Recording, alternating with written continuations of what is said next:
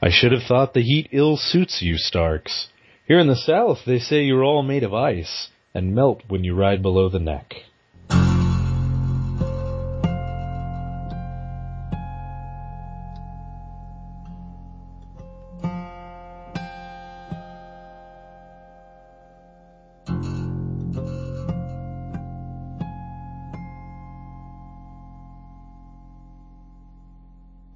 Welcome to 2C1C, a Game of Thrones podcast founded in 2010 by myself, Will Lentz, Greg Atkinson, and Brett Zeiler. Now hosted by myself, Daryl Lloyd, and Kyle Vansel, with guest appearances by past hosts and more. Many thanks to GRRM and FFG for making this possible, CardGameDB for our hosting, and Josh Woodward for the Creative Commons music you hear in this episode. Welcome to Season 4.5. I wanted something different this week. Pretty sure we haven't done that before. Well, so I'm not this even day, sure where that's from. got to be Jamie, no? No, Littlefinger actually. Littlefinger. Okay. Yeah. Someone Lanny related. To this day, like I've been doing this for like six months now, every time you read the quote and you pause, I hear the song go in my head. It's like, dong. I think I said that last week. Did you? I missed it. Yeah. Or maybe it didn't make the beginning of the recording. I think it was the first thing I said. I said you can almost hear the music right away. Congrats, Will. You've trained us like dogs. Yeah, you're welcome. Like Pavlov around here. Maybe I'll change my forum handle. Or you can just write that on your, or you can just write that on your name tag at Worlds. Pavlov Lens. Like. That does have a certain ring to it, doesn't it? A certain kind. So, welcome to the New York takeover. Yeah. Yeah, you guys are like uh like the Targaryens invading from the coastline, eh? You changing the name soon? Two New Yorkers and a Missourian? Yeah. How, how does that? Uh, Two I NY, one M. well, whatever it is. Thank you for having me back. I am still Dave. Still Vapad. Quite welcome. Thanks for joining us again. My pleasure. So, Pavlov is Will. I'm Aaron. Indeed. Welcome back to another fine episode of Two Champs, One Chump. Can't get that quite right like Brett had. No, it's it just doesn't have that same flair. How is Brett? Um, good, good. I think I don't know. Saw him last week. Same old, same old with him. Staying at home with the wife. Has he been playing at all? Is he coming to Worlds? I do not believe he's coming to Worlds this year. Uh, it's been a month or two since he came out. He brought some uh, Targaryen to the Iron Throne. Uh, and yeah, I think that's been the last I've seen him. Might be able to drag him out if we have a draft. He do he does love that so very much. I do like drafts. Mm-hmm. I don't love draft. I'm the only one. Wow, yeah, you must be. I get a get a really big kick out of that. Just makes you reevaluate everything. I love how they I I love how they they timed the side event, the draft side event, so that if you miss the cut, you can draft, and even if you make the cut and lose in your first out round, you can draft, and that'll make me feel a lot better about not advancing that deep into the tournament at Worlds. I'm sure I'll finish in like 18th to 20th place again, since that seems to be what I do now. Fantastic. That sounds pretty handy. And you know, speaking of, don't forget to pre-register if you haven't yet, guys. Granted, Oh, Thursday, listen- Well, right? by the time you hear this, Yeah. yeah, I was gonna say the listeners will have just barely missed this, so I hope you already did pre-register. I I pre-registered. Got my confirmation email and everything. Gonna print that out. It's gonna be great.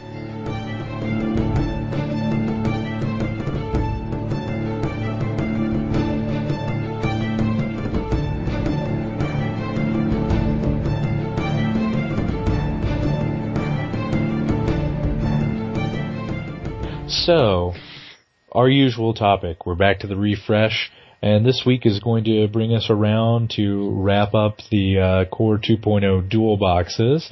But like we've done the last couple weeks, uh, we're gonna discuss some other potential issues and ideas, just uh, you know, with the format as a whole.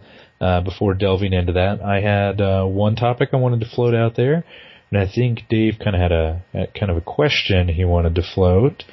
So uh, let's let's jump in there. All right. So my idea this time around is, you know, I think part of what uh, kind of hurts some of the flexibility and creativity in the game is the gold penalty system. I mean, how many attempts have we seen now at agendas uh, and cards to try to fiddle with that and mitigate it and gosh, you know, Conquest I think definitely gets the closest now finally. But it's just always felt so clunky trying to do that with all these different treaties and alliances and such. And so I happened to be looking at some older cards that I had around for other games sitting here, and I remembered uh, the other Warhammer game, Warhammer Invasion, and that sweet loyalty system that they had in there. And I thought, oh man, how great would it be if Thrones did away with the the flat two cost penalty and did away with House X only and just did the those loyalty icons like that so you could have a varying cost depending on the power level of a card. I mean, I, I know it sounds crazy based on as crazy as last week's idea is, but I think this is probably the least likely of any of the ideas they would implement. But I think I would love that. How did it work exactly? Uh, I, I, you said something about uh, the basically the, the, penalty varying with the power level. Yeah, that makes yeah. sense intuitively. So basically, um, you you would have cards like. Give me like a for example. Yeah, yeah. For example, okay, let's let's put it in Thrones terms, okay? So yeah. so say you had Castellan of the Rock, three cost printed cost on it, right? Then mm-hmm. it would have say three Lannister icon loyalty icons down the side, so that if you are playing a deck and you have three Lannister uh, cards already on the board, then that that goes ahead and takes up those three loyalty icons, and you just pay the printed three, and you're good to go. Right, but now if, is that is oh. that only if uh, the house affiliation doesn't match, or if uh, if I set up a bunch of neutrals, am I paying six for the thing because I haven't played with the Lannister cards yet? Right, with a Lannister house card. Uh, well, probably at that point, like the Lannister house card would count as one, like in the in the uh, Warhammer game, your actual capital board, which was basically your house card, counted as one. Um, so then, you know, say you're playing that in a Martell deck or whatever, that Castellan, if you've got one uh, Brothel Guard on the board and everything else is Martell, then he's going to cost five or I you know see. whatever, and it could and it could scale. So you could you could have say Lannisport moneylenders, I don't know, aren't loyal at all, or other stuff that is. And I think you could have some kind of neat uh, Nedley capabilities there too. You know, maybe mercenaries are never loyal, but like Tywin Lannister's got like five loyalty icons, so you know he's never gonna practic in a practical sense work for any other house. I think that requires a reboot. Yes, yeah, that's part of why I think it would be uh, the least likely. Not a refresh, but a full like, hey, let's redo the game. Which I'm actually less and less against. I know, me too. I keep thinking about all the neat things that could be done and still keep the the main flavor that I love about the game and a lot of the mechanics I love, but just streamline and smooth off a lot of the rough edges. One thing along these lines, uh, when you're, t- you're talking about goal penalties that I would like to see uh, is I would actually, from a Nedley standpoint in particular, like to see all unique characters House X only. Uh, I think that any time you're you're splashing these unique characters out of house, I mean, look, we we, we got poor Asha in trouble. She got restricted, and that wasn't because she was too powerful in Greyjoy uh, sadly, uh, our, our, new Daenerys could be headed in the same way, and I really hope they just house Targ only her because she's problematic out of Lannister and and and to a lesser degree out of Greyjoy as well. And while she's strong out of Targ, you know that's kind of not where she's broken at the moment. So uh, I would like to see all uniques House X only. What do you guys I, think of that? I don't want all, but I wouldn't mind more. Like Tyrion should certainly not be House X only to me. Um, but then you don't have it, to print anything on the card you, you can just you can just have it as a rule. All uniques are house X only, and Tyrion can be the exception. Tyrion could say, you know, permissible house, whatever house you want to splash him into, be it be it Stark or be it be it Targ. I, Uh, I can take that. I, I can probably get behind that. I would I would also look at kind of freeing up some of the uh, the other uh, characters to not have that. You know, maybe all the non-uniques then could be played uh, without a gold penalty, or maybe make up. Ooh, that would be kind of cool if you. Okay, so you've already got the unique flag, right? So maybe that identifier shows that they're unique, and it it means that they are house only. You know, on top of the other unique rules. And then what if you maybe you made another icon of some kind, maybe like little gold pieces or something like that to show that, you know, they'll go wherever the money is and like that could be characters that are not loyal, so to speak, that can be played in other houses without a penalty. I don't know, something like that might be cool. I feel like there would always have to be some penalty to play a card in a different house because otherwise, what's the point of the house shield to begin with? Yeah, well, you know, different different effects that trigger off of it, and that would still give you some granularity like that. You'd have some characters that would allow that cross play without the penalty. Then characters without that new symbol or the unique symbol would be the standard two penalty, and then uniques would be house only. I do like the idea of a trait like the ally or the mercenary somehow changing or, or, or, or negating that penalty so long as you continue to make cards that make them more more vulnerable to uh, to desertion, as it were. Right, Um, right. Uh, there's definitely some interesting things they could do there. How about just like certain cards instead of just printing two icons on them, like certain cards are just completely playable in two houses. Like Duran would be would carry no gold penalty in Targ or Martell, but couldn't be played elsewhere. Because those are the only ones he'll work with. hmm So like a that. little a little bit like the uh, the Eddard, the noble Eddard. Yeah. Yeah, I, would be down with seeing some more of that too. Just make it Nedley. It would be nice if the game had a little bit more of a Nedley flavor. Agreed, agreed. The the Nedley factor is a is a big draw. I love telling people that the most powerful start card in the game is Meera Reed. They give me the dirtiest look.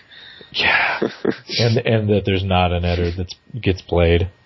hmm Luckily, like most other houses have their good characters as good cards. But not Stark.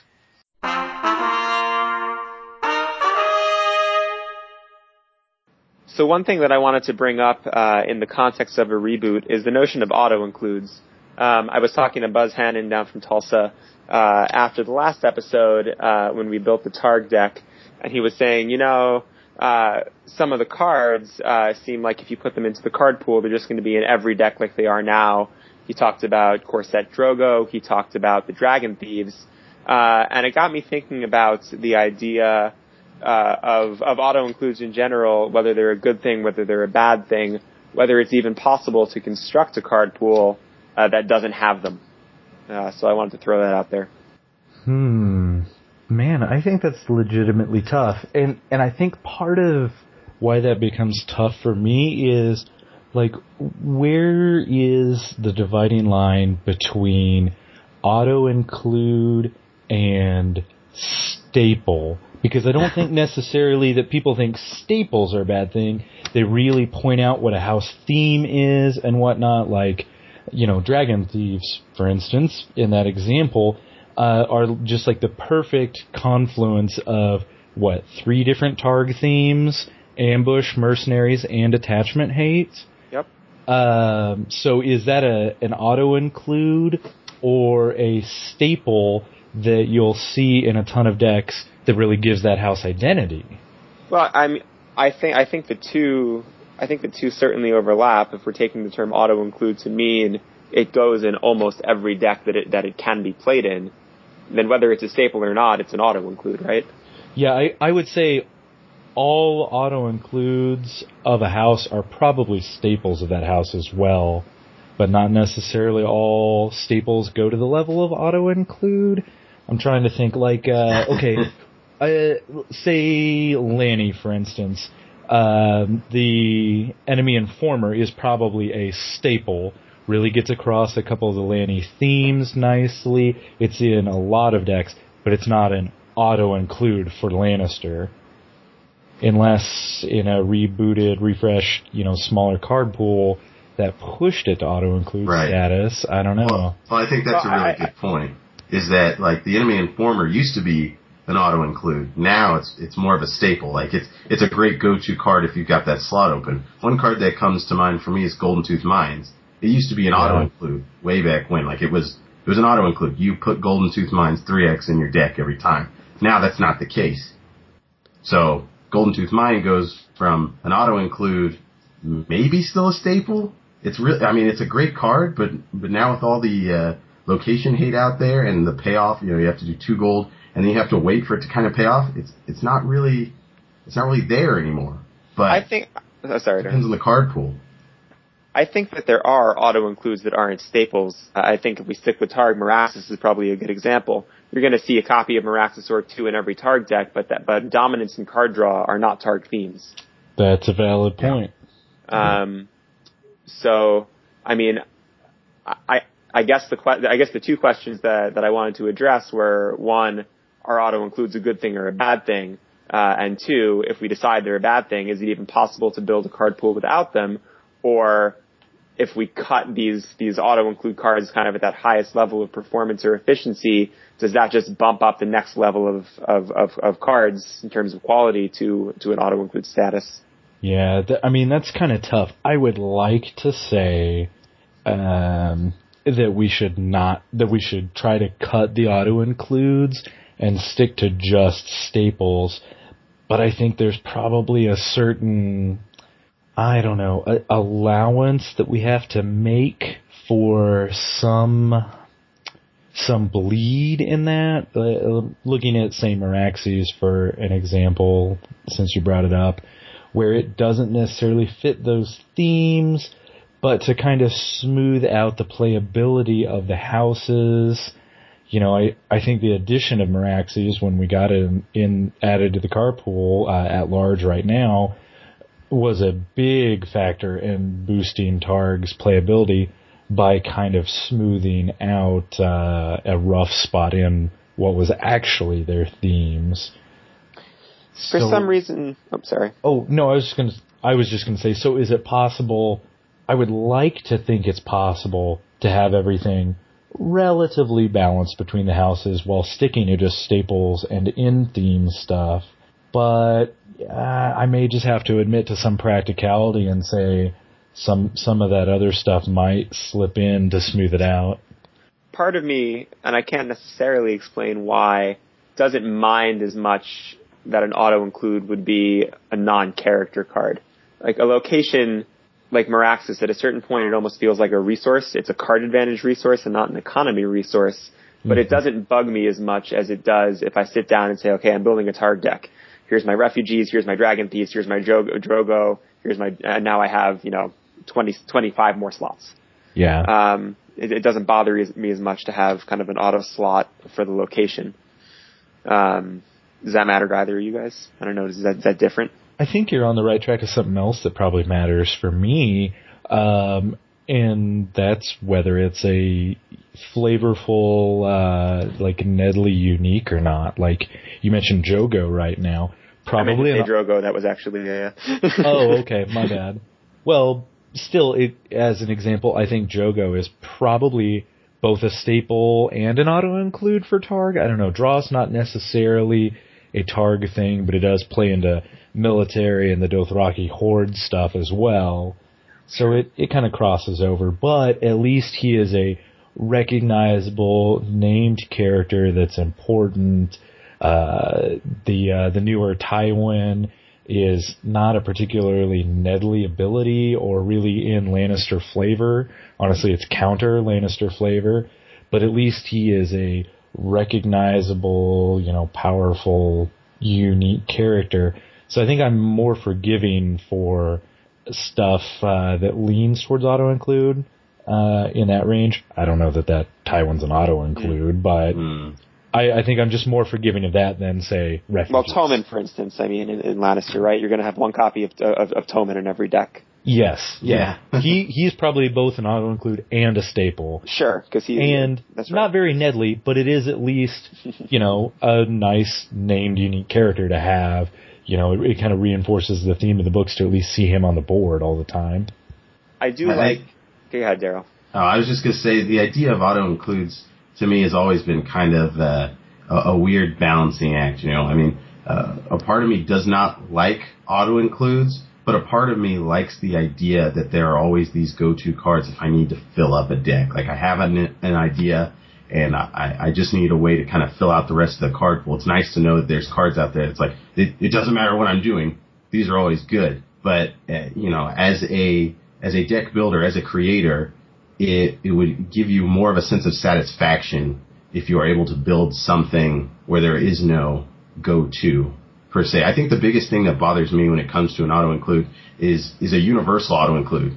Yeah, Oh, like a neutral- a neutral character, right?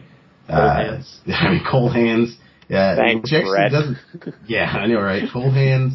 Um, any any of those plots that you can use pretty much uh, is kind Maybe of bothersome. King's Roads too.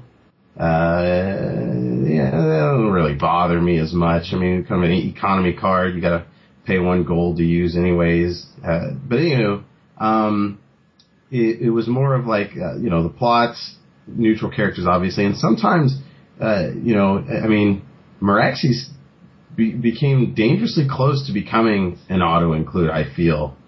Uh, I, I feel like it, it saw a ton of play outside of house. Now, maybe not so much as to now, but that, that, that card is kind of a different power level, I feel. Um, That's a good point. Before he got the house only, it was seen play in Martell, of course, thanks to Bloodthirst, and it was also seen play in Targ, or uh, sorry, in Targ, Greyjoy. of course, in Greyjoy. I meant to say. Yeah, so it, I think in a perfect world, you wouldn't have auto includes, but at the same time, when you're when you're balancing a card game and when you when you have a card game and you want to sell the card game, uh, I, think that's just a natural. Uh, I, I think the best players will create decks that you'll see those cards over and over again, anyways. But I think if you want to lower the amount of auto includes you have, uh, you have to do a couple of things. You have to make sure that you're coming out with balanced cards, and then the restricted list was a nice way to mix up those auto includes as well. I think that um, touching on what Will had said before, uh, the, the idea of of your unique characters being auto includes. Uh, I think one interesting way that they can, and to some extent have mitigated it, is to print multiple versions of unique characters that kind of each have their own place. Yes, that jumping Drogo is in a lot of decks, but if you're playing a certain kind of deck, be it some Dragon Pit decks or the Heir to the Iron Throne, you want the Power Kill jo- uh, Drogo instead because that's a very strong card that's doing that kind of work for you. And if you're playing a straight up Dothraki, you might want the Queen, Queen of Dragons Drogo because you want him to die at five strength on a Power of Arms turn and search out five more guys. Um, so I, I do think it becomes more interesting when you are fo- forced to make that kind of a choice um, uh, than it would be for kind of your, your generic non-unique character. Although I, the the idea of a staple is not something I had thought about before, uh, and and kind of thinking on that as I talk, uh, I, I do think that staples are important to reinforce house themes. That was not something I had thought about. Yeah, definitely. Yeah. So refugees aside, um, because uh, I think we can generally agree that they're uh, that, that they're kind of dumb and not too much fun. Um, what are some what are some auto includes for uh, for the various houses that either you'd like to see stay or like to see go? I'm gonna start with Uh, Bear and just kind of run the list quickly. Oof. I know I'm putting you on the spot. We didn't talk about this. Yeah, no. That's that's tough. You know, I I think I do dig like say the No Shadows Knight of Flowers, and I'm I'm not 100% sold whether these auto include or or staple, but a copy of him goes most everywhere, and uh Do you ever play the four coster if uh, you're doing like a heavy a heavy noble theme? no, actually do, but I'm I bad. Uh, don't. I keep trying, and it's always a bad idea. Yeah, Or- yeah, in- exactly. In, in the execution of it, it's a bad idea. Um, what do you think about the Brightwater Man at Arms? Uh, it's not, it's not, it's certainly a new card, but it's, I mean, I, I I don't think there are any Barra decks right now that aren't running three of them. Yeah, boy, and and that one's tricky, especially because it's uh, it's so new and it's kind of playing with things in a different way. I would say it it does cover some Barra themes pretty well. Plays in kind of in a weird way to uh, dominance, which has kind of been one of their themes in fits and starts for quite a while. Definitely plays into the discard pile recursion. Not kneeling slash standing is kind of a theme of theirs.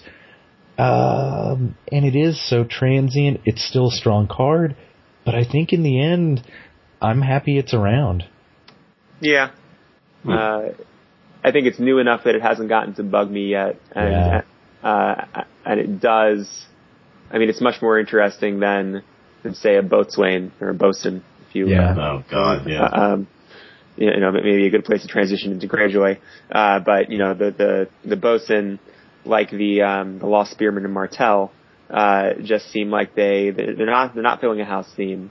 They're just very efficient uh, cost to strength characters that are not unique, that are not Nedley in any particular way. Uh, and those are cards that, I mean, they're almost like refugees for me. Technically, yeah. I think the Lost Spearman is a refugee. It, he is indeed. yeah, I think actually at one point I saw an article uh, from Nate or uh, whoever was working on the game at, at the time. Uh, it may have been even in the CCG era. I don't recall for sure now, but I, I do recall at one point that they mentioned that just low cost, high strength, like virtual vanilla ish, French vanilla perhaps, characters was going to be kind of a theme for Greyjoy. I, I don't know that we've really seen that kind of carry through, uh, but those were such auto includes that we still see the bosun today. I, am not sure I really like it either, though. I think, uh, oh, uh, Damphair's Drowned, is it? The yep. newer Holy we got? Yep. Uh, does something similar, but in a much more interesting way, even though his strength isn't as high. The icon and playing into the Greyjoy location love theme, I think it is way more fun. Plus, he's holy. So I do, I do think, uh, I do think it's nice to at least see some more, some more dynamics on the card. Uh, um, it, you know, it'll reward you for playing into really what feels like a Greyjoy theme in, in, in that love for locations. Uh, certainly more than the bosun than the bosun does. Um, is the new Asha going to be an auto include now that uh, now that no, not the new Asha, excuse me, the, the old one? the, the old revitalized, no longer restricted, not kneeling Asha. Uh, she I, should I mean, be if she's not. Uh, I, am going to go back to it for sure. A, a black sails no deck, sense. a black sails deck may still play the may still play the four cost one, but uh, probably every other Greyjoy deck will play will play at least one copy of the three cost one, I assume. Yeah. Yeah. I think that's okay with me. For uh, I mean, the, the, more I think about it, the more I think that if there is that other option for the for another unique, a viable option, um, then at least it forces you to make kind of an interesting choice. Yeah. Um, I mean, I, I guess it depends what you consider a viable option, and I, I mean, it has to fit into a deck. I still don't know if I would ever play the other Asha over the non-kneeling Asha. Like, I mean, I, I understand that she is going to fill, you know, fill into that Black Sails theme, but at the same time, you probably have plenty of other characters with, with the, uh, naval icon, you know. That's certainly a fair point. At the end of the day, your deck may be stronger just for having the three coster who's not going to kneel. She's gonna, she does a lot of work. I'm so sick of three cost characters. I mean, yeah. it's the real sweet spot. It really is. So sick of it. I'm also sick of something that has not come out yet, like making four cost characters cost two, but I can't bitch about it yet because it's not sick out there. Yet. I thought you were so pumped even to play that. I didn't say I was pumped at all. I could have I sworn you were dumb. no. I mean, I said I can't wait to do it because it's dumb. Oh, I, okay. I can't say that though because I haven't seen anything else that's in that cycle. So, anyways, I apologize. I digress. Anything, uh, anything notable in, in Martell aside from uh, aside from the Lost Spearman, which we touched on a little bit? Um, you know, it's going to sound crazy to a lot of people, but I think the Orphan of the Green Blood. Um, I like him. Yeah, I like him. He's perfect. I I think he's perfect. I still don't really feel he should be restricted at this point, but exactly. No, he was uh, perfect. It was that was the perfect theme I felt for Martell. Don't give them repeatable options for icon removal. Give them those spot icon removal here and there, like these effects that you kind of uh, have have a cost, uh, a more serious cost than kneeling a location or something like that. I thought that was perfect. That the Prince's Wrath, I thought those were great ways to steal icons, not the Scourge. Uh, I- or even green, Blood Merchant, that card can suck my balls. I actually agree um, that it can and should suck your. But no, no um, uh, Aaron and I thought about this when we when we were uh, discussing the Martell list that uh, that we'll get to in a little while. Uh, I wanted to drop the refugee in favor of just an unrestricted orphan uh, because I think that's an interesting zero coster for Martell. Agreed. That in a re- that in a refresh card pool is not necessarily going to be overpowered. Like Daryl said, it's a one-off. We don't have Prince's plans to get three of them back in one shot over and over. Um, Well, and there's that real opportunity cost in using it for claim soak Yeah. or using it to Mhm. deny or force a challenge And versus right. a refugee that makes or defends a challenge and then dies to military claim so you don't have to lose it to dominance or whatever. Right. Yeah, I mean it was it was a really good. I, I felt that a very powerful, but at the same time a very balanced card. It was an ally, zero zero strength, so like Targ just ate its balls. Uh, no icons. Like it was just it was meant for two things: either claim so and stealing an icon, and choosing that right way to use it was really awesome. And I would I would really prefer Game of Thrones to go back to that more of a uh, weighing the cost into the the efficiency of a card rather than uh, the cost, quote unquote, like the printed cost on on something weighing in its efficiency. Although I will say Orphan was was perfectly costed at zero as well, but whatever. any other thoughts on Martell? Um, you know, those are some of my some of my main ones there. Yeah. With without really taking the time to just dig through the card pool, I think I'm probably set. Uh, all right. Sick Uh, Princess of the Sun Red Viper, well, I was and I and I've written that card hard. I was gonna dodge that particular elephant in the Yeah. room. I was gonna say you talked about an auto include. Yeah, Uh. it's uh, it's a shame for those other versions that are actually really good and never see play. Even the one that kills all the characters. How fun would that be in a deck? And no agenda deck. Martell does no agenda. That's a thing. Yeah, No one plays that card. right. No. I actually at um at Let's Gen Con snakes. at Gen Con last year, uh, I was playing against someone who was using the Claim Raise Viper, uh, and I was pl- and I was playing Targ, uh, and I just didn't hit it with events for three rounds because I just assumed it was the other one without looking too closely, and then uh, and then he, uh, I, I, I think it took him valoring and saving with a dupe on a, or, or, but I, I'm sorry, I valored and he played Power of Blood and saved it with a dupe. I said, oh, doesn't he just not die? And then I looked closer and saw the War Crest, and then I just incinerated him. oh, It was, a challenge. It, it, it, it was just, you know, you're so used to seeing the other one. Uh, spoiler alert, when we do Martell, the Princess of the Sun Red Viper is not in the card pool. yeah. I mean, I still like him. I don't have the problems with him that a lot of other people do. I like that he, despite not being a particularly Nedley ability, depending on how you want to look at it, there is another Nedley stance that can be argued that does kind of can cover it. But regardless, he falls into that unique, super recognizable fan favorite character yeah, that makes does. me not mind it as much. You're right. And so the real question is, is the problem with the Princess of the Sun Red Viper, or is the problem with what we've become to expect out of five cost characters and how they're being balanced and how they're being printed? I mean, that's probably a whole new can of Yeah. worms, but and and our inability to I don't know slot milk of the poppy into decks anymore. exactly, exactly. Thank you, Maesters, for destroying everyone's thoughts on attachments. yeah, Years down the road, we still don't do it. I play ten, plenty of attachments. They're just, uh, they're just all negative. yeah. I mean, so's milk of the poppy. Yeah. Uh, that's true. That's true. Sorry. They also all have ambush. There you go. They're basically events. Um, uh, what's next? Lannister. Uh, we, we touched on Tommen. They did print that new summer Tommen, but he, uh, He's he's not not so, he, he's not so much a thing. Yeah. Um, but he does play the theme, so, so, so that's a good staple. Um, what's uh, what's something in Lannis? Well, and the enemy informer, like I mentioned, Yep, I think is sure. great. The Lannisport moneylender, I also think uh, is great, and was a much more interesting way to do that kind of claim soak weenie. Yeah, all the gold weenies I think I think are I think are Yeah, they're appropriate. Yeah. Um, You killed the wrong dwarf. That's good stuff. I don't know if that's an auto include anymore. Uh, Uh, But- it still makes it into most all my Lanny decks. Harry the Riverland certainly slots into all of them now. Yeah. ugh, God, fuck that card. Agreed. um, Sorry.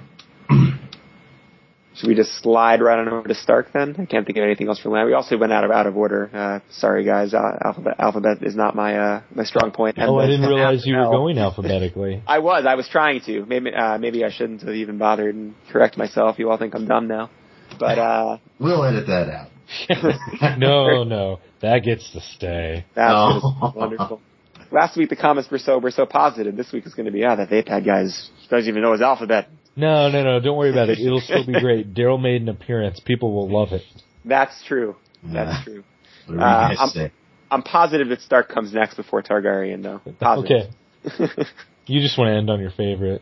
well, it is last, Fair but uh, enough. objectively speaking, when I'm not being stupid. Sure, Uh, yeah.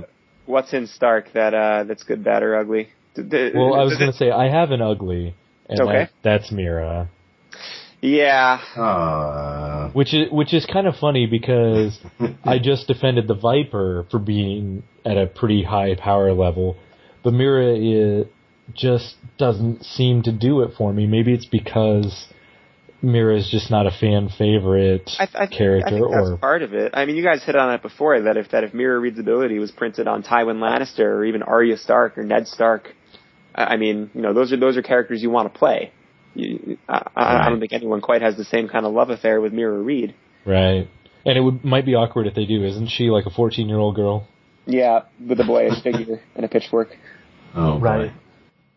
Uh, Uh, I, I mean, ugh, it's hard to, it's hard for me with Meera because it's almost like a love-hate relationship. I think that she is very interesting in what she does. Like it's, it's a pretty gnarly ability, uh, but it does become kind of degenerate over and over and over again. I, I think that also maybe the biggest problem with her is that she doesn't just come out during a shadows phase window. She can just come out whenever.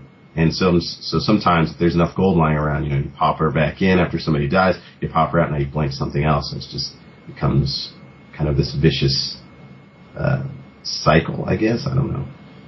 You know, thinking of stuff going in and out of play there, Daryl, you just reminded me of another one that I think is kind of a kind of in the ugly category. And I, I hate to just be throwing the ugly stuff out for Stark, but it just seems to click more for them. Um, and that's that's Kyle Condon, who is another I think probably Oh. auto include for the Bless house. his heart. He is, yeah. Uh, definitely going to play one. but who the hell is he? I literally can't I have no idea. So You're- I you're mean, right. If that had been Arya, if that if that exact same ability was Arya Stark, or I could even make an argument, I think for like Jon Snow, like a Stark aligned Jon, like See, that would be pretty isn't awesome. necessarily with the card itself, but just the the name on the card and the art, but not the abilities. Yeah, I I Inherent think that does have have a pretty big factor in it for me. I guess for me, just who's not read the books, it just does, it doesn't bother me. But maybe it would. Uh, but I, I think that that is a great. I feel like Kyle Condon is a great de- design, the worst keyword ever imagined in this game. So I, I guess I can't blame them there. I, I feel like he is he is an auto include, but it's a weird type of it's a weird type of like advantage that you get from him. I mean, you're digging deeper and everything, but you're gonna draw that same Kyle Condon again. I I like him. I think he's okay. I think he's an okay auto include to have. Sticking with the uh, the zero cost theme, uh, I mean, I'd be happy seeing hungry mobs just uh, replace refugees. Uh, I like that it push, pushes Stark's military efficiency. I like that it has a real built-in drawback.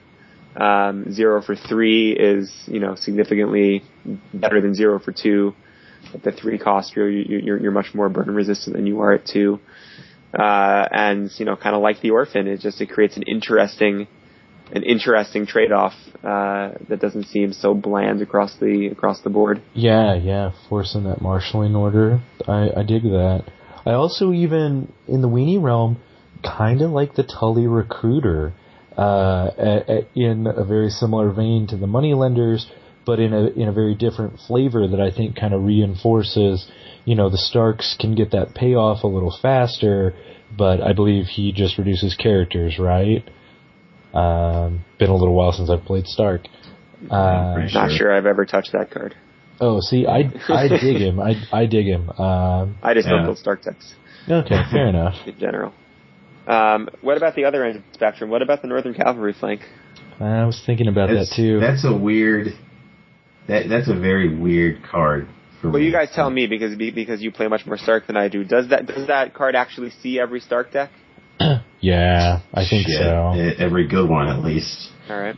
And I mean, it's, it's, it's I mean, it has a built-in turnoff. Like, don't run an agenda, and it's not going to be a problem.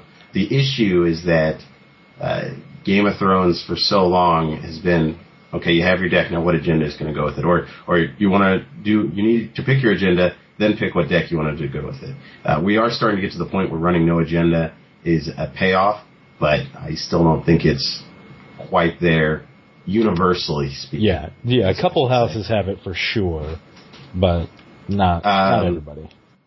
Maybe they shouldn't shouldn't have made cards. I mean, they had to make cards that got better, but maybe they shouldn't have made cards punishing your opponent necessarily if they were running an agenda uh, to try and turn people off of it.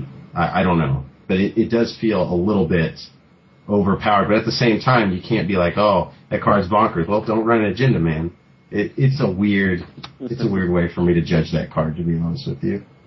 For some reason, in the four cost slot like that, it doesn't bother me nearly as much because you're not only investing a lot in that one card, but there is the opportunity cost of other similarly costly characters. If you're loading up on on on two or three of those, you might not be playing any other four cost characters because your your cost curve is not going to be able to afford it. Right. Um, so it, it bugs me a lot less than the zero and one cost variety. Yeah, and I've always liked that, uh, you know, Stark having this big aggressive army theme that seemed very flavorful to me from the whole War of the Five Kings. So I was willing, you know, to accept it. All right. And how about the last house, my house? Also, uh, I'll, I'll, make House the same. Stromes? I'll make the House Stromes. I like it. No, uh, House House you're, Targaryen. You're pronouncing it wrong, Daryl. It, it, I am. Is it Stromus? Stromies. You No. got it right, Daryl. Yeah. You did. You, you Yeah. got it. Oh, okay. I, I guess like, Daryl oh, doesn't remember that from the first time Dave wrote into the show, uh, like two years ago now or something. No idea. Uh, we we we mentioned it on the show, and I realized, like in the middle of, of talking about his email, that I didn't know how to pronounce his name. So I just declared that it was Stromies, and I said, "I hope that's right." And Brett Nice. loves it. Um, I'll say the same thing I said about the other zero costers in the other houses. I think Star, uh, Targ zero cost characters that are not the refugees are very interesting. The Shadow Parasite's a very interesting Yeah. character card. Uh, Very and, um, the, uh, the the disgruntled mercenary even yeah, I think has a place as an interesting card. Uh, it's got that war crest. Uh, Targ has ways of getting dudes back in during the challenge phase. Um, I like that card. It's fun to play around with, and the refugee's boring. Yeah. Yeah, I like that. And and like uh like we mentioned earlier, I think the Dragon Thief is uh a solid convergence of themes. I even uh really dig Forever Burning. Uh I, I think it's Yeah. one of the few cards that does not have that attachment restriction uh that I like not having the kill effect, giving you the option to to pair it with some of the other stuff to actually build up to killing off some higher strength stuff and uh Yeah. get be, get kind of flexible with the gold versus influence uh, resource curve by being able to use either to return it. Uh, I, I think it does a lot to smooth things out for uh, Targ without being over the top. Yeah, this is a really great card. It's really, really balanced overall, I think, too. Not having the kill effect inherently, needing to pair it with something else, already being deathbound. So abusing it is almost non-existent. I mean, if you've got the influence to bring it back, well, hey man, that's the way you built your deck. You you deserve to bring it back seven times in the dominance phase or whatever. You know what I mean? So, yeah, that's I'm a great card. I'm actually not a huge fan of the new Viserys. Uh, I think. Uh, oh fuck that guy. Although it's a house theme, you have a one drop uh, that is that repeatable attachment removal. That's also a character. I mean, at least with your at least with your Meereenese brothel, you're taking up you know kind of location slot that otherwise would be economy or influence uh, for an effect that maybe is going to pay off. But I mean, Viz, you know, he, he even has an intrigue icon. What's the guy doing? Uh, yeah. I, you know, no, unless you're playing a very, very odd and probably not competitive deck, you're not running running the other King Viserys, and, and just no one's playing the Save Viserys anymore. Who wasn't necessarily an auto include. He went in a lot of card decks. Yeah. Um, he went in a lot, and he definitely had his place, but he didn't go in all of them. You can't save him from your own threat, so that was uh, that was difficult if you were playing a burn deck. Mm-hmm. Uh, yeah. And as is, I don't play a lot of attachments. Uh, you know, ever since uh, God, what was the name of that cycle? The Maester cycle. Tin Link. Whatever the name of that is. Yeah, you know, ever since the Tin Link became a thing. So in like, there's two parts to how I dislike Viserys. One is I don't think he's that good. In in a meta where people are not playing attachments, we are still very heartbroken. I realize that we're sort of, you know, starting to play him more and things like that. But whenever you come out with a card like this, like, come on, everyone's starting to play attachments again, and now you're you're making it incredibly easy for a house that can already get rid of attachments uh, efficiently. I, I, just don't like him at all. Um, I do think, uh, just in closing, that they are uh, necessary to a certain extent. I don't really think you can build a card pool without auto includes without making every card of the same power level. Um, so I don't think you can quite get away from them. But I think if they're done right, as we've talked about, uh, they can still be dynamic. Agreed with that 100%.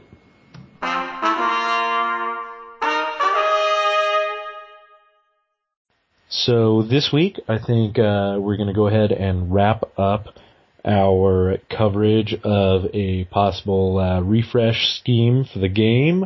Uh, this time around for our revised dual house uh, core set boxes, we've got Martell and Lannister. Uh, no other new uh, rules, thoughts, or revisions or possibilities this week, I don't think. Uh, so we can probably just kind of dive right into the lists. All right. Well, we picked a uh, somewhat controversial, potentially, agenda for Martell, which is the Maester's Path.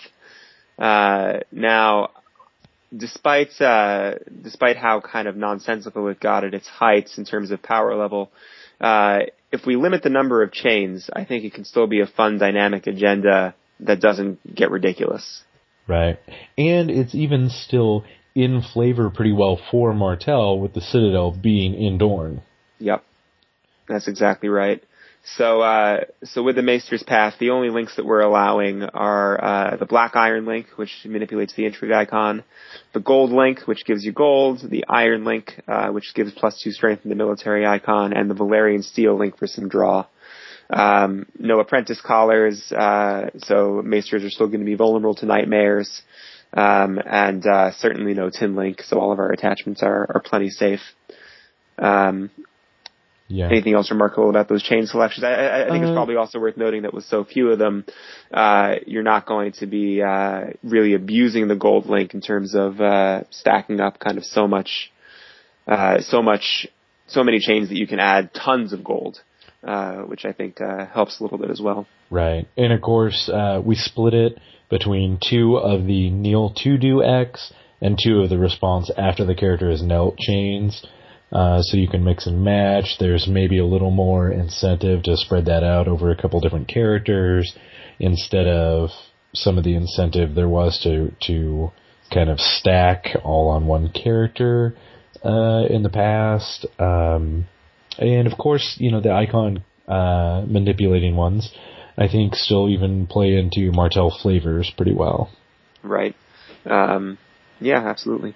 Yeah.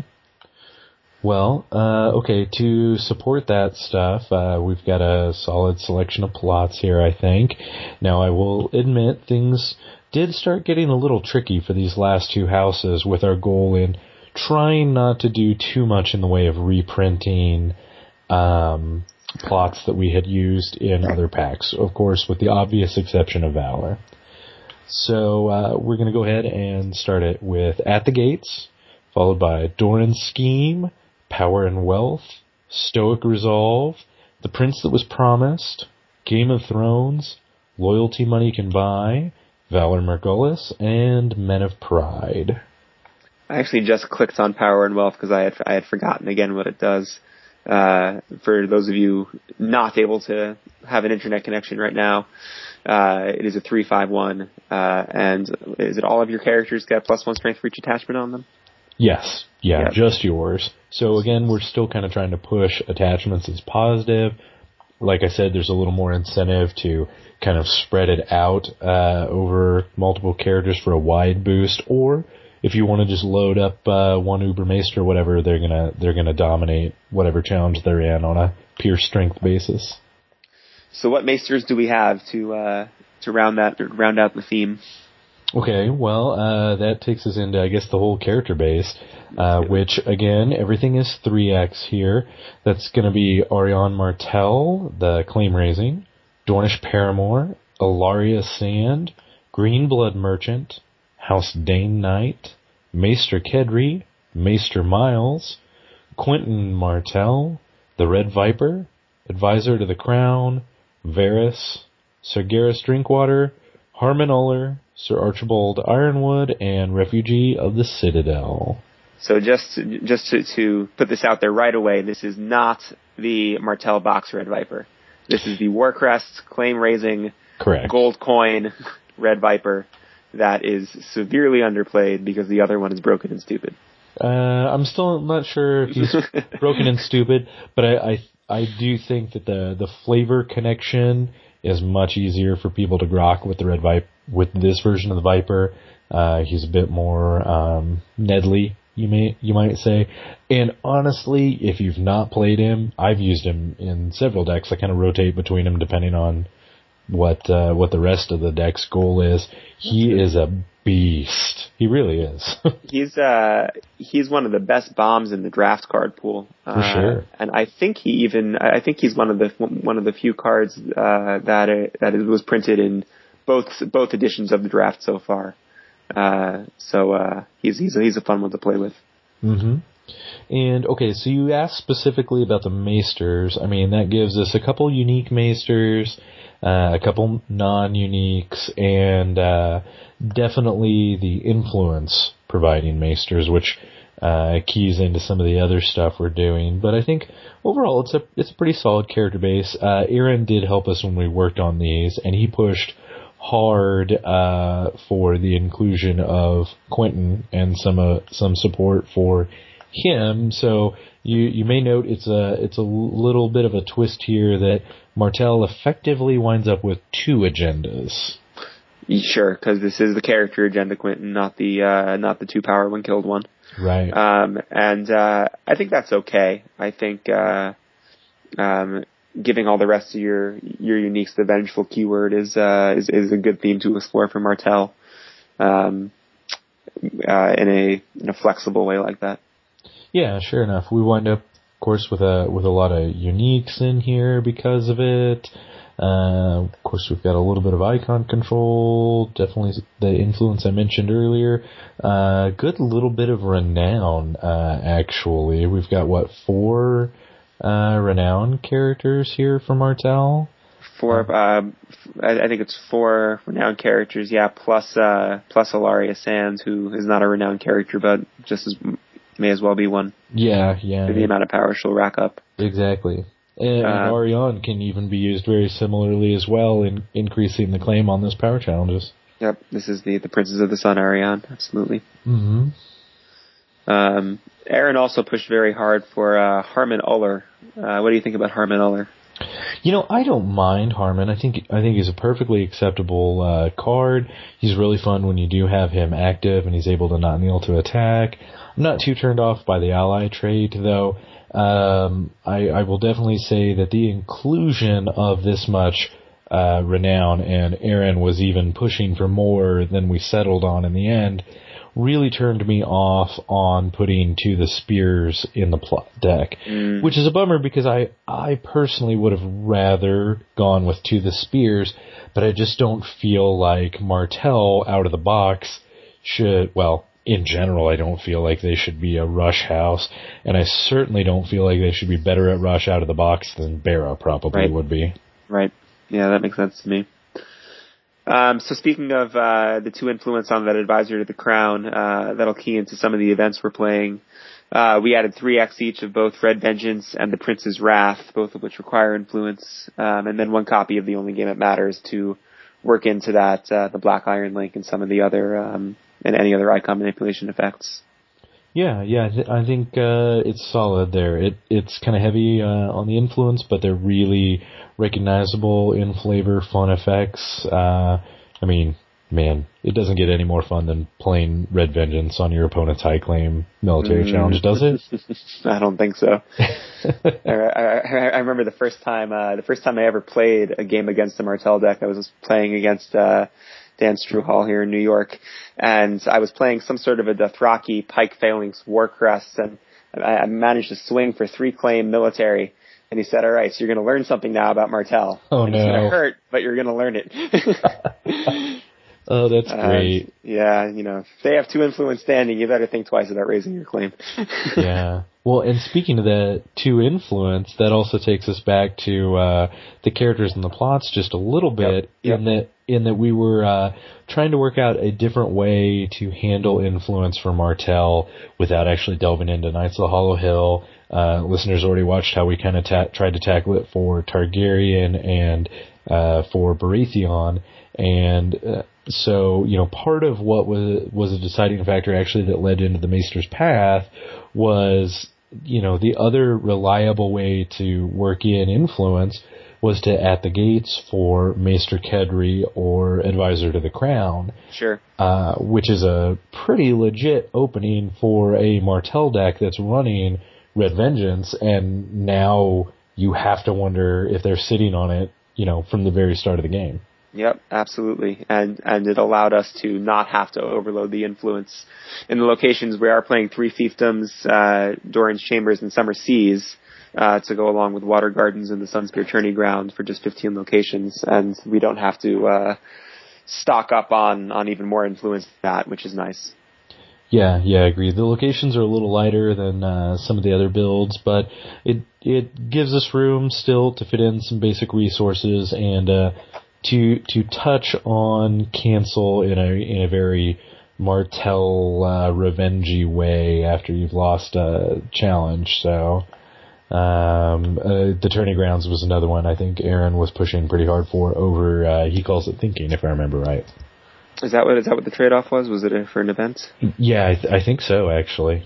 I'm not a, I'm not a huge fan of that Tourney grounds, um, just because I think there are a lot of conditions attached to it, uh, Mhm.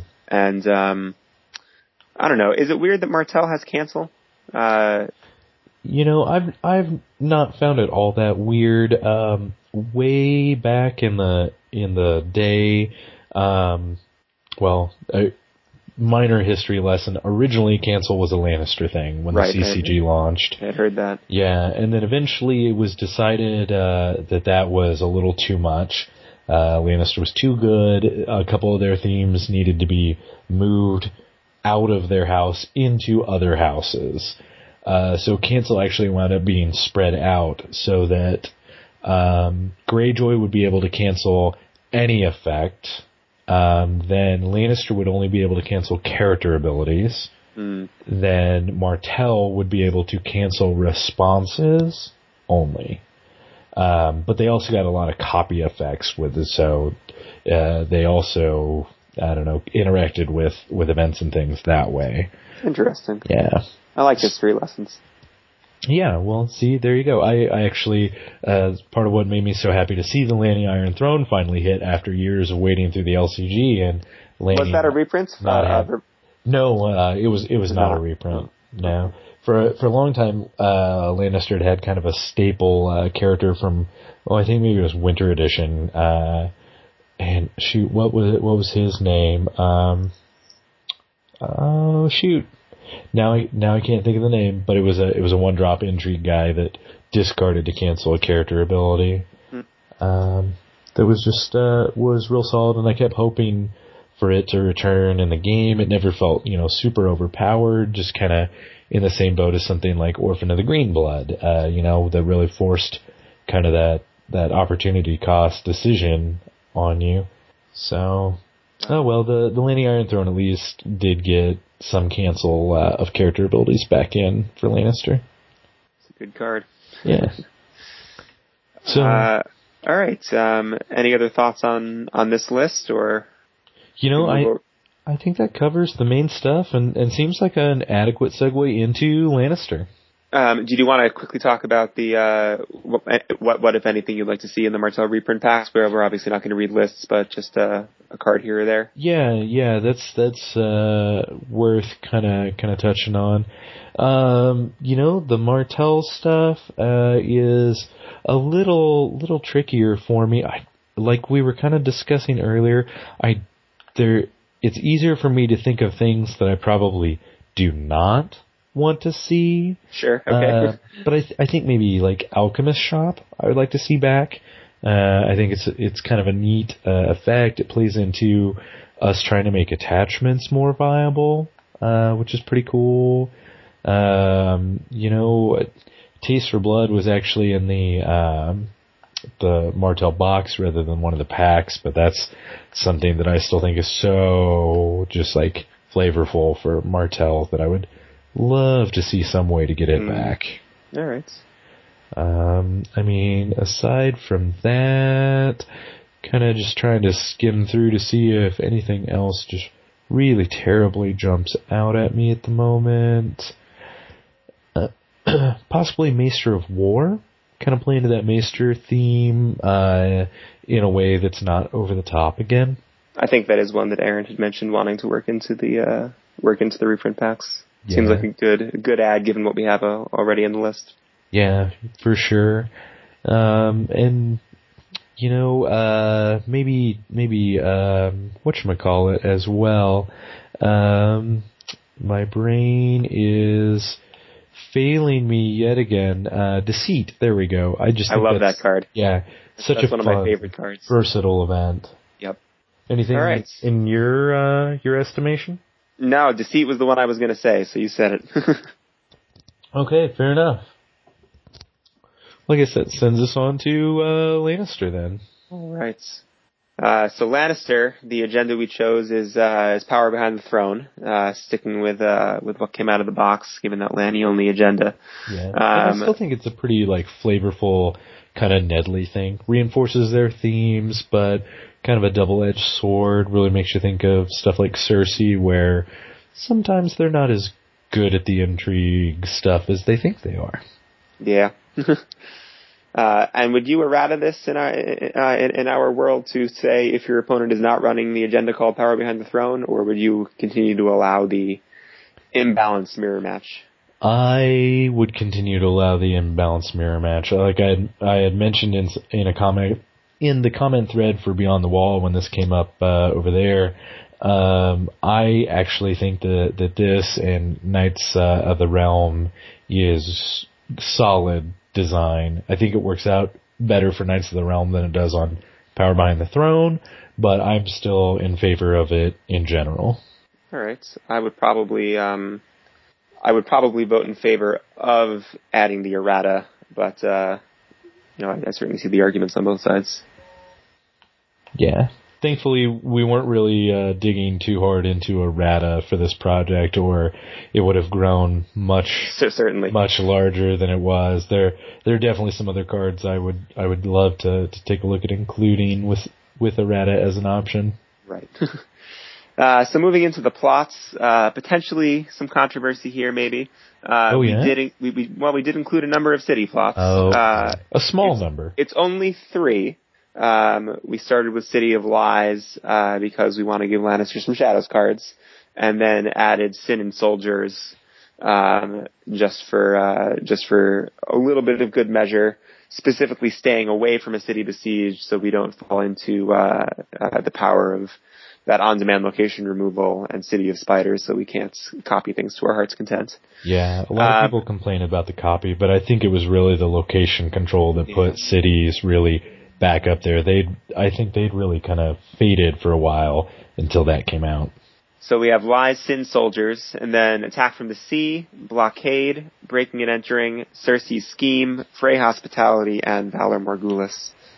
Um, I like that uh, that Blockade and even to a lesser extent Attack from the Sea play into the theme that Lannister has a bunch of gold, so it's going to hurt them less if they if, if they put on a little bit of a choke. Yep.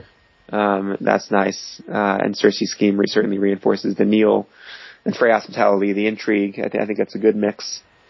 And it's pretty Nedley as well, I think. Yep, absolutely. Okay, uh, well, let's see, where do we head after that? Probably down to events next. Sure. Uh, again, kind of just reinforcing some themes. We've got You Killed the Wrong Dwarf, I'm You Writ Small, and Parting Blow. Uh, I've always loved uh, some of the kind of surprise challenge pump type cards, which we don't see too much of anymore.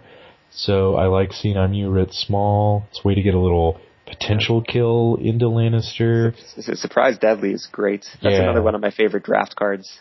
For sure. And Parting Blow, I think, was just a, a really nice fitting kind of neutral card to work in. Um, that could go anywhere if, if people kind of mix and match, but fits two of Lannister's themes really nicely. Yep, absolutely. Um, let's jump over to attachments. Uh, the attachments we picked were Widow's Wail and Bastard. Uh, Widow's Wail I love. Widow's Wail I think is a it it fits the theme of draw, but it but it does so very dynamically. It makes you make a choice between protecting your power uh, or potentially kind of giving up a little bit in terms of your win condition to draw cards in the short term. So there's a lot of tactics going on there. and Um, it all revolves around actually winning and you have to challenges actually- too. Yep, that's right. Uh, so it's a lot more dynamic than a card like Golden Tooth Mines, which we also included, uh, which just says you revealed a plot. Congratulations, draw a card. Uh, that's efficient, but it's not fun. Um, so uh, I, I I wish that more cards like Widow's Wail existed. Um, uh, because I would favor that over something that's as point and click as Golden Tooth Mines. Uh, if we could fill the environment with, with you know a higher, a larger amount of dynamic cards. Yeah, and and part of how that wound up happening was was due to our uh, constraint on not putting stuff in from the two newest sets. I actually would have would have rather included something like Ashemark Knight, uh, Mm, which which I think puts yeah put puts a, a much more real opportunity cost on that draw. But uh, the early Lannister was was so point and click like that uh, that we kind of had to make a sacrifice to at least go ahead and make sure the theme was well supported for Lannister. All right. And what's Bastard doing in here? Is that because Martell has Maesters? Uh, It is indeed partly uh, because Martell has Maesters. Uh, it also offers some nice uh, cross play with some icon control if uh, the if a player wants to swap some of those out into the Martell deck. But it also seemed fitting for me. I, I know we're trying to power up uh, attachments a little bit, but you know some attachment control does still need to be in the game, just like location and character control. So it seemed really fitting that uh, the neutral attachment control be itself Yep. an attachment. It is important to me that uh, that it does exist in the same box as Maesters, but across the uh, across the aisle. Uh, that if this were a if this were a two player product on a shelf, that uh, the Lannister player does have some recourse if Martell is a loaded up Maester. Um, Right. You, know, you, you want to promote a product that has uh, that has a positive play experience as much as possible. Yeah, yeah. I think they both kind of have some uh, checks and balances on each other the way we've gone here. Well, we we touched on those locations with Golden Tooth Mine. Should we round them out? Yep. Okay, we've got Alchemist Guild Hall, Kingdom of Shadows, Queen Cersei's Chambers, Sunset Sea, the Iron Throne, the Gold Road, and Tunnels of the Red Keep. And I know there'll be a little bit of controversy here from Wama uh, for me including the Alchemist Guild Hall. But I would also like to point out we did not include the Castellan. I'm not that crazy. I didn't even want the Castellan. But I think that uh, the Guild Hall provides kneel for Lannister uh, and I, in a repeatable effect, and I do think some level of repeatable kneel is important uh, to the inherent soft control nature of kneel. Um, but with again a real opportunity cost because you have to actually have the shadows cards to trigger it, and some of those shadows cards cost additional gold, you know, themselves to bring out of shadows. So I'm I'm probably with JC on this one. Uh, if for no other reason than the fact that we included Sirio in the character base. Uh, once you get that going and you can really just do it every single turn, that's hard. Uh, it, it, it effectively is a Castellan at that point. Um, and uh, but you at least specifically have to get the Sirio to pull it off versus a cast one where I literally only need to draw any Lannister character or location. Sure, but at least with Castellan in, in our universe, many more characters will have positive attachments on them. Uh, right. So the the Castellan is limited that way, and yes, the Alchemist the Alchemist Guild Hall is limited to something without a Shadow's Crest, um, uh, and it's a little more interesting, and then it can hit locations as well. Um, but uh, it, it's, it's it's a little bit frightening. It's a little bit frightening. At, le- at least because it's a limited response, you're probably only playing one of them. Uh, I think I would probably play two in most yeah, okay. decks that that I bothered to play it in. But yeah, it, it's it's another one that's a good point that the incentive to play the full play set is definitely lower than on the Castellan. All right. Um, and uh, I think Tunnels is a good ad. I think uh, I think that's a it's a good check on burn just to keep it around in the environment. Um, and uh, the Iron Throne. I mean, if cancel really really did used to be a Lanny thing, then uh, then I guess that's cool. It, it, it always seemed a little out of place to me when houses that were in Greyjoy or Martell got canceled. Yeah, and and it is uh, a nice cross box interplay as well. I think between uh, Lannister and Baratheon, and you know the two houses that have actually held the Iron Throne over the course of the books. Mm, that makes sense. Mm-hmm. Well, should we round out the characters? I think we should. Uh, let's see. I read the location, so I think that's you. All right, we have uh, the Brothel Guard, Cersei Lannister, which is the the, the box Cersei, the Lions of the Rock. Uh, Doubting Septa, Enemy Informer, uh, Jalabhar Xho, uh, the old one from War of the Five Kings, uh, the Lannisport Moneylender, the Lannisport Weaponsmith, that's your military and your intrigue icons on the one gold weenies. Uh, Littlefinger from Secrets and Spies, um, uh, Qyburn, uh, the Dual House Heiress, uh, Jaime Lannister from the core set, Sirio, uh, the Tommen, uh, who draws you cards if he's the only king, and uh, Tyrion Lannister, the Shadows version. Yeah. I hate Qyburn. I love Qyburn. I think he is an example of some really fun, interesting shadows interplay. For for all the crap I may get for Alchemist Guildhall being just boring to some people, I I really think Qyburn is the exact opposite of that. Well, that interesting interaction is what is what knocked me out of Worlds last year in the top eight. when uh, uh, you know the game was very close, I was down. I felt like I had swung it. Uh, he pops a Qyburn out of shadows, uh, takes my Jorah out of my discard pile to knock off my Pyat uh, and uh, the game fell on that. Ooh, ouch. Yeah, not cool. That card should be unprinted and banned. Mm-hmm. But but I mean, of course, that's that's my own personal. Uh, it it is a fun card. It definitely creates fun fun play experiences, uh, and uh, it is not repeatable because he has to come out of shadows. So so that's all right. Mm-hmm. Yeah, and we don't have a way to send him back in or anything. No, we don't. Um, but yeah, we we get all three of the uh, siblings in here, uh, Tyrion, Jaime, and Cersei, which is pretty sweet. Mm-hmm. And we went with the the Cersei and Jaime that kind of mirror each other in their non-kneeling abilities, which I yep. I like. And you'll definitely notice there's a there are a good bit of allies in here. Uh, so again, with that kind of checks and balances thing, that's partly why the uh, the Martell deck has Varys in it. You so yep. yeah. Um, so what about from the uh, from from the reprint packs? Is there anything that you want to see or not see?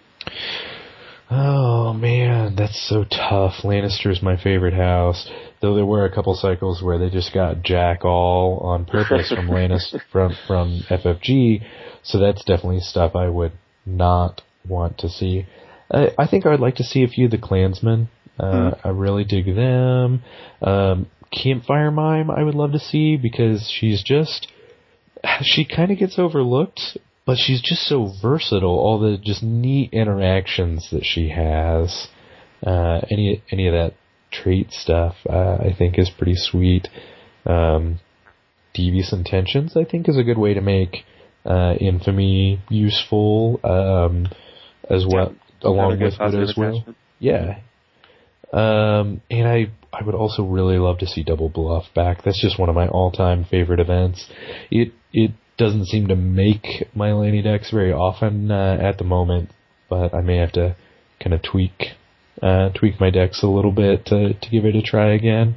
Sure, it's a fun card. Yeah, anything you really wanted to see? Uh, I don't think in particular. I don't. I don't have nearly as strong, as strong views on Lannister uh, and Martell as I do on some of the other houses. So my uh, my analysis and desires are going to be a bit light as compared to when we talked about Targan Barra. Um, off the top of my head, uh, I'd certainly be happy to never see Pentoshi Manor again. Yeah, I, I hate to say it, but I think I could agree there. Um, and uh, other than that, there's nothing that uh, there's nothing that I feel particularly strongly one way or the other about. You don't, you don't desperately want to see without his beard again? yeah, power event. Definitely need to re- reprint that one. Yeah, exactly. It's it's pretty killer. It's funny for for, for all that the new um, uh, Maester is it Cressen, uh, the Lannister Maester, Yes, or yeah. or, or Pycelle. Uh, I think I think it's the new no, Pycelle. yeah, it's the Great Maester Pycelle. It's basically a walking without his beard. hmm Um, but that's another card that's actually surprisingly useful in draft. Uh, draft decks aren't that big. You can you can mill your opponent Yeah, he he makes kind of by accident. difference. well, and plus, you know, a lot of stuff tends to be one ofs. So if, if your opponent is sitting on something in your in their hand and you chuck it, you know, it's probably something good if they still had it. Yep, and it's probably not coming back. Yeah, exactly. yeah, his worth is so much higher in draft. draft is fun.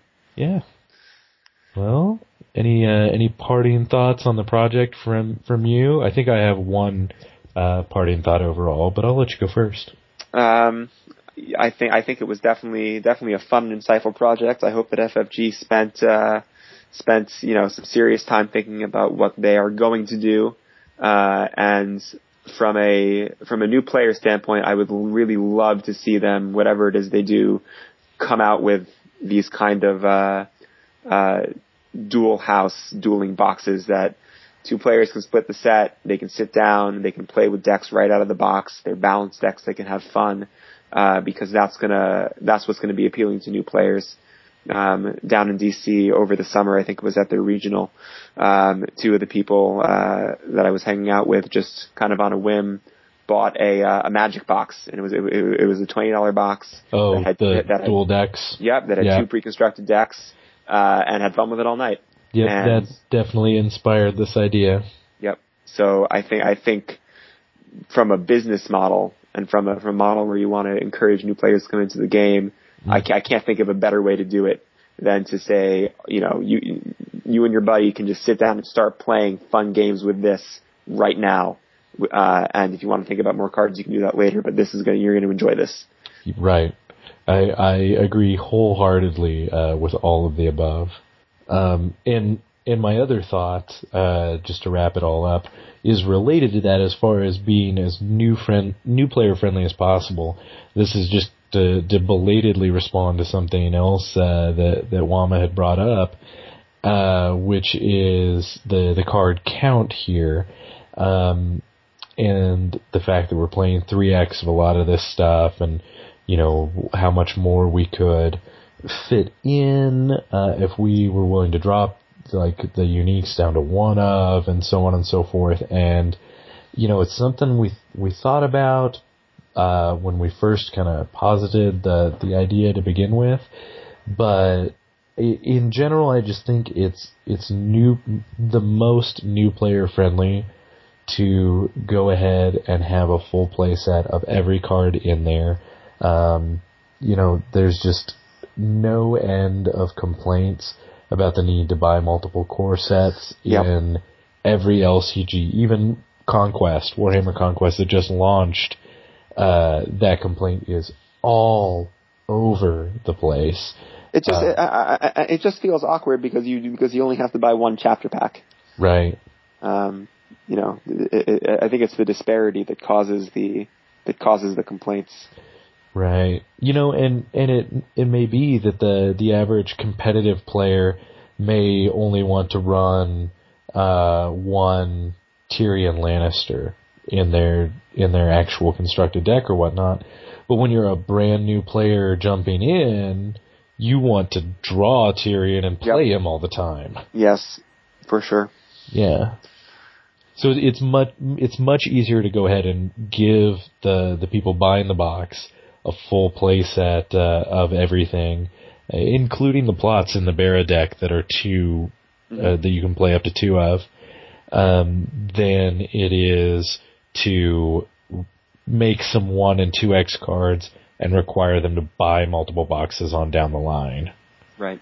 Absolutely, I agree. Yeah. So yeah, All right. overall, I think it was a fun, fun project. Really interesting kind of mental exercise to walk through. Um, I liked it. I'm also glad we've uh, we've come to a close on it, though. I'm, I'm sure listeners probably will be glad as well. Back to your regularly scheduled programming next week. Indeed.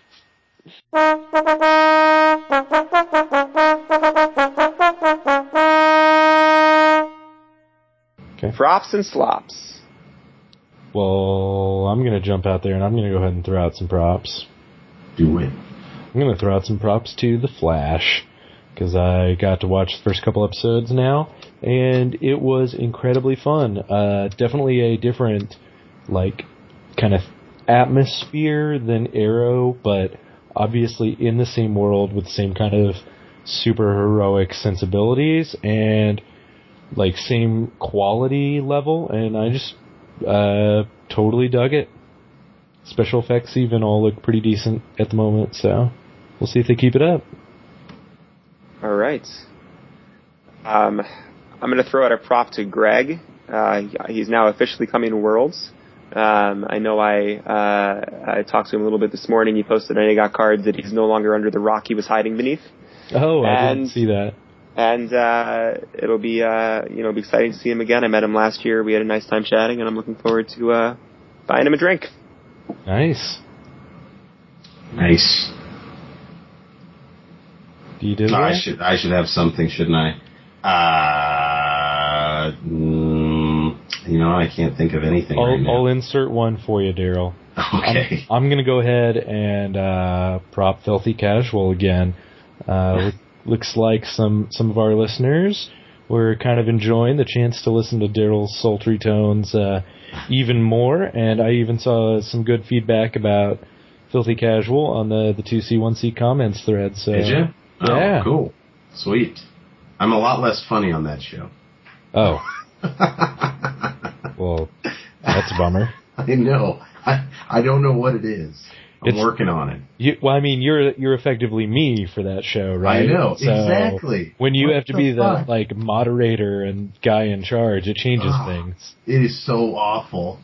I just want to be. I just want to be. You know, the drunk guy saying terrible, dirty things, and knowing that I won't have to go back later and edit them and listen to them, and then rationally decide whether or not to cut it out. It was really nice for somebody to decide that for me. so all the good stuff probably just gets cut from my show. Jeez. Uh, I'll throw another prop uh, to the guys down in DC for putting on a, uh, a great tournament last weekend, Thronestoberfest, uh, specifically to uh, to Seth Lowe, who uh, volunteered to sit out, not play, so he could uh, he could devote his his day to TOing that tournament, uh, and to uh, to DC Dennis for donating some nice prizes. I took home a uh, a nice uh, like wooden waxed mug with a dragon on it that can be used for cold beverages. Oh wow! Um, Nice. Not, sh- not, I, I'm not sure I'm daring enough to actually put any put any, any liquid in it. It is sitting on on a shelf of mine, looking pretty sweet. Nice. I almost bought one of those at the uh, Renaissance Festival. Yeah, I heard that's where it came down from. here in That, Tennessee. that, that there was a Ren fair in the DC area, and he, he got a uh, one with a dragon, one with a wolf. Dude, yeah, I saw those. Those are really nice looking cups. Yeah. It's pretty sweet. Nice. That's a sweet prize. Good for you. So thank you, DC guys, for putting on a good show. What else you guys got? Damn it. Oh, I have a slop. I have a slop to FFG. You guys have not. You guys have not contacted me to do the commentating for Worlds. What the hell's wrong with you guys? This Is that is a thing? Is talent. that, is that a thing that's supposed to happen? I mean, they they live stream the feature matches. I have no idea why they haven't asked me to do this. This is crazy. Yeah. I think I just Daryl couldn't should get to do live commentary. I think it'd be Why? awesome. Yeah, exactly. Why And- not? And we had several people last year at Worlds tell us that specifically. So FFG, time is ticking. Okay, you've got like two weeks. Daryl, you, You know read how to Harry get a hold of me. Daryl, I, I know you don't read much. Do you ever read Harry Potter? Uh, no, I can't. Will? It's it. I am yeah, reading. I've I've read like five books this year. That's that's like What was A your goal again that you talked Uh, about on this show? God, it was a book every two weeks. Uh oh. Wow. Like all like all New Year's resolutions, it came to an abrupt end. Well, there's a there's a fantastic scene in, in one of the later books where, where Luna Lovegood is commentating a Quidditch match, and I, and I can just imagine that that's what Daryl would be like, uh, slightly to moderately drunk, uh, uh, talking about the match going on over the air. I had completely forgotten about that. Yeah. That, that, may, that may be my favorite scene in the entirety of the seven books. Props to Luna Lovegood. She, she was pretty entertaining. I don't think personally quite as entertaining as the twins, but uh, she was pretty good. Sure. Well, I feel like FFG probably knows. They're like, man, what if he says something on that live stream? I don't. I don't want to be held accountable for that. That's what it is. Somebody's covering their ass. They can do it like when uh when Chris Rock hosted the Oscars with like a 10 second lag and someone's sitting there with a button right ready to bleep if uh It's probably Uh, really good idea with Daryl. Probably super. Especially because no. there is alcohol at the event center. No, it wouldn't be bad. It'd be There it is. fine. I kid.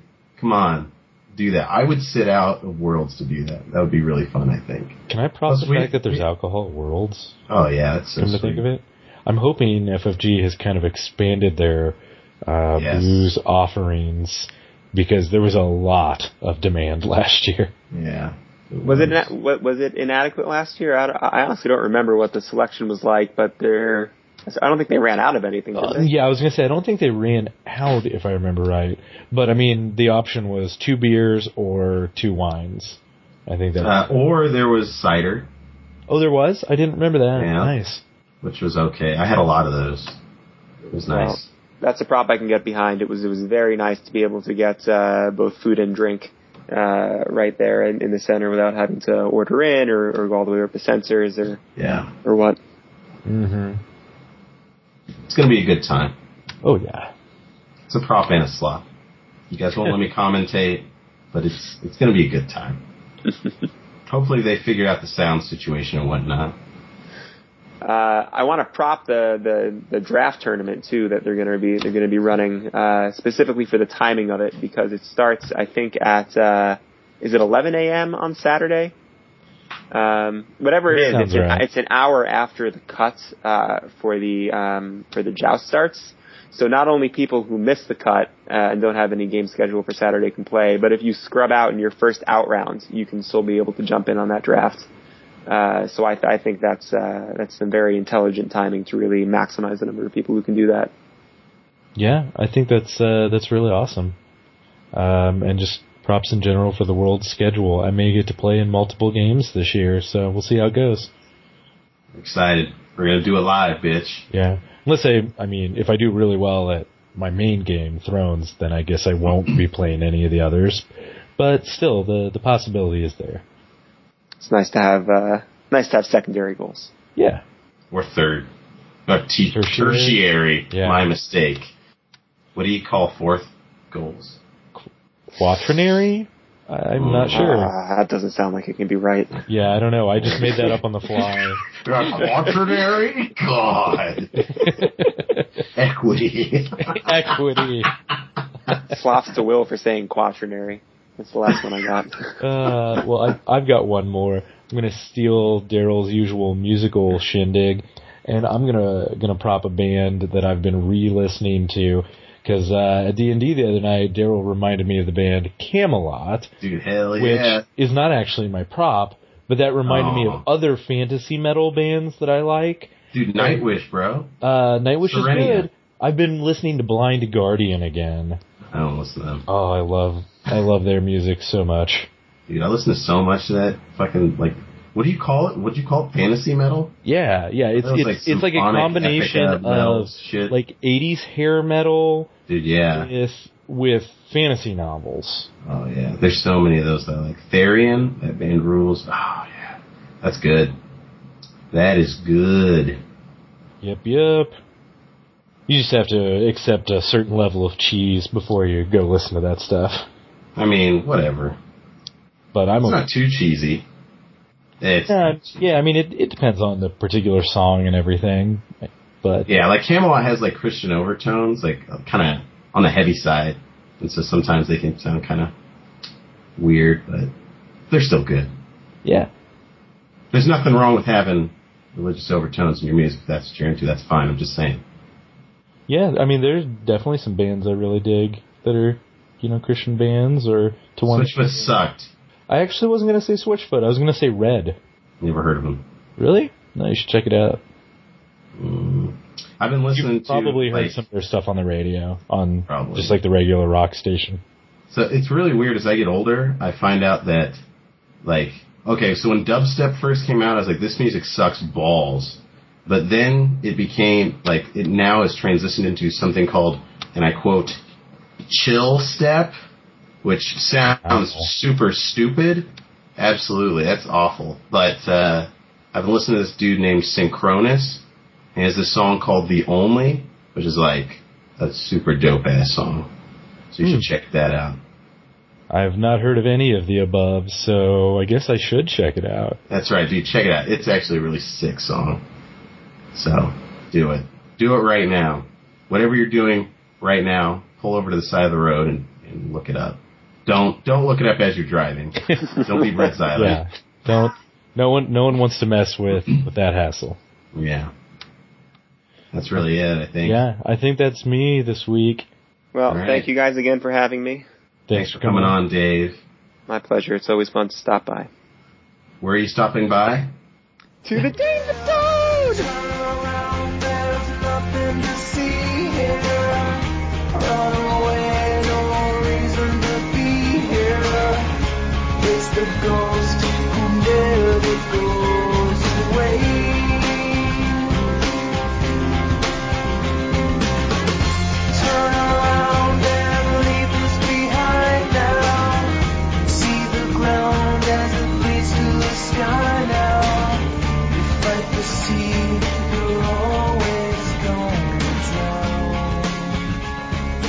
Uh, two champs and a chump at twitter.com and Google Plus and stuff. Is that where this is going? Not- Ooh, no. So close, so close. I knew where Daryl was headed. He was You headed stop. Go ahead. to the danger zone. Sorry, I missed that one. oh, that would have been so awesome. Yeah. You would have caught that. we, we can re- we can rewind it and try it again if you want. Dave wants to do it again. I mean, you could pretty much just say your line now, and I could snip this out in the middle. Just have you answer Daryl's question. it's always fun to stop by. I thought Daryl was going to say his line again. No, No, you like, were you don't. to we say don't it. have to redo Daryl's stuff. You can just answer it. to the danger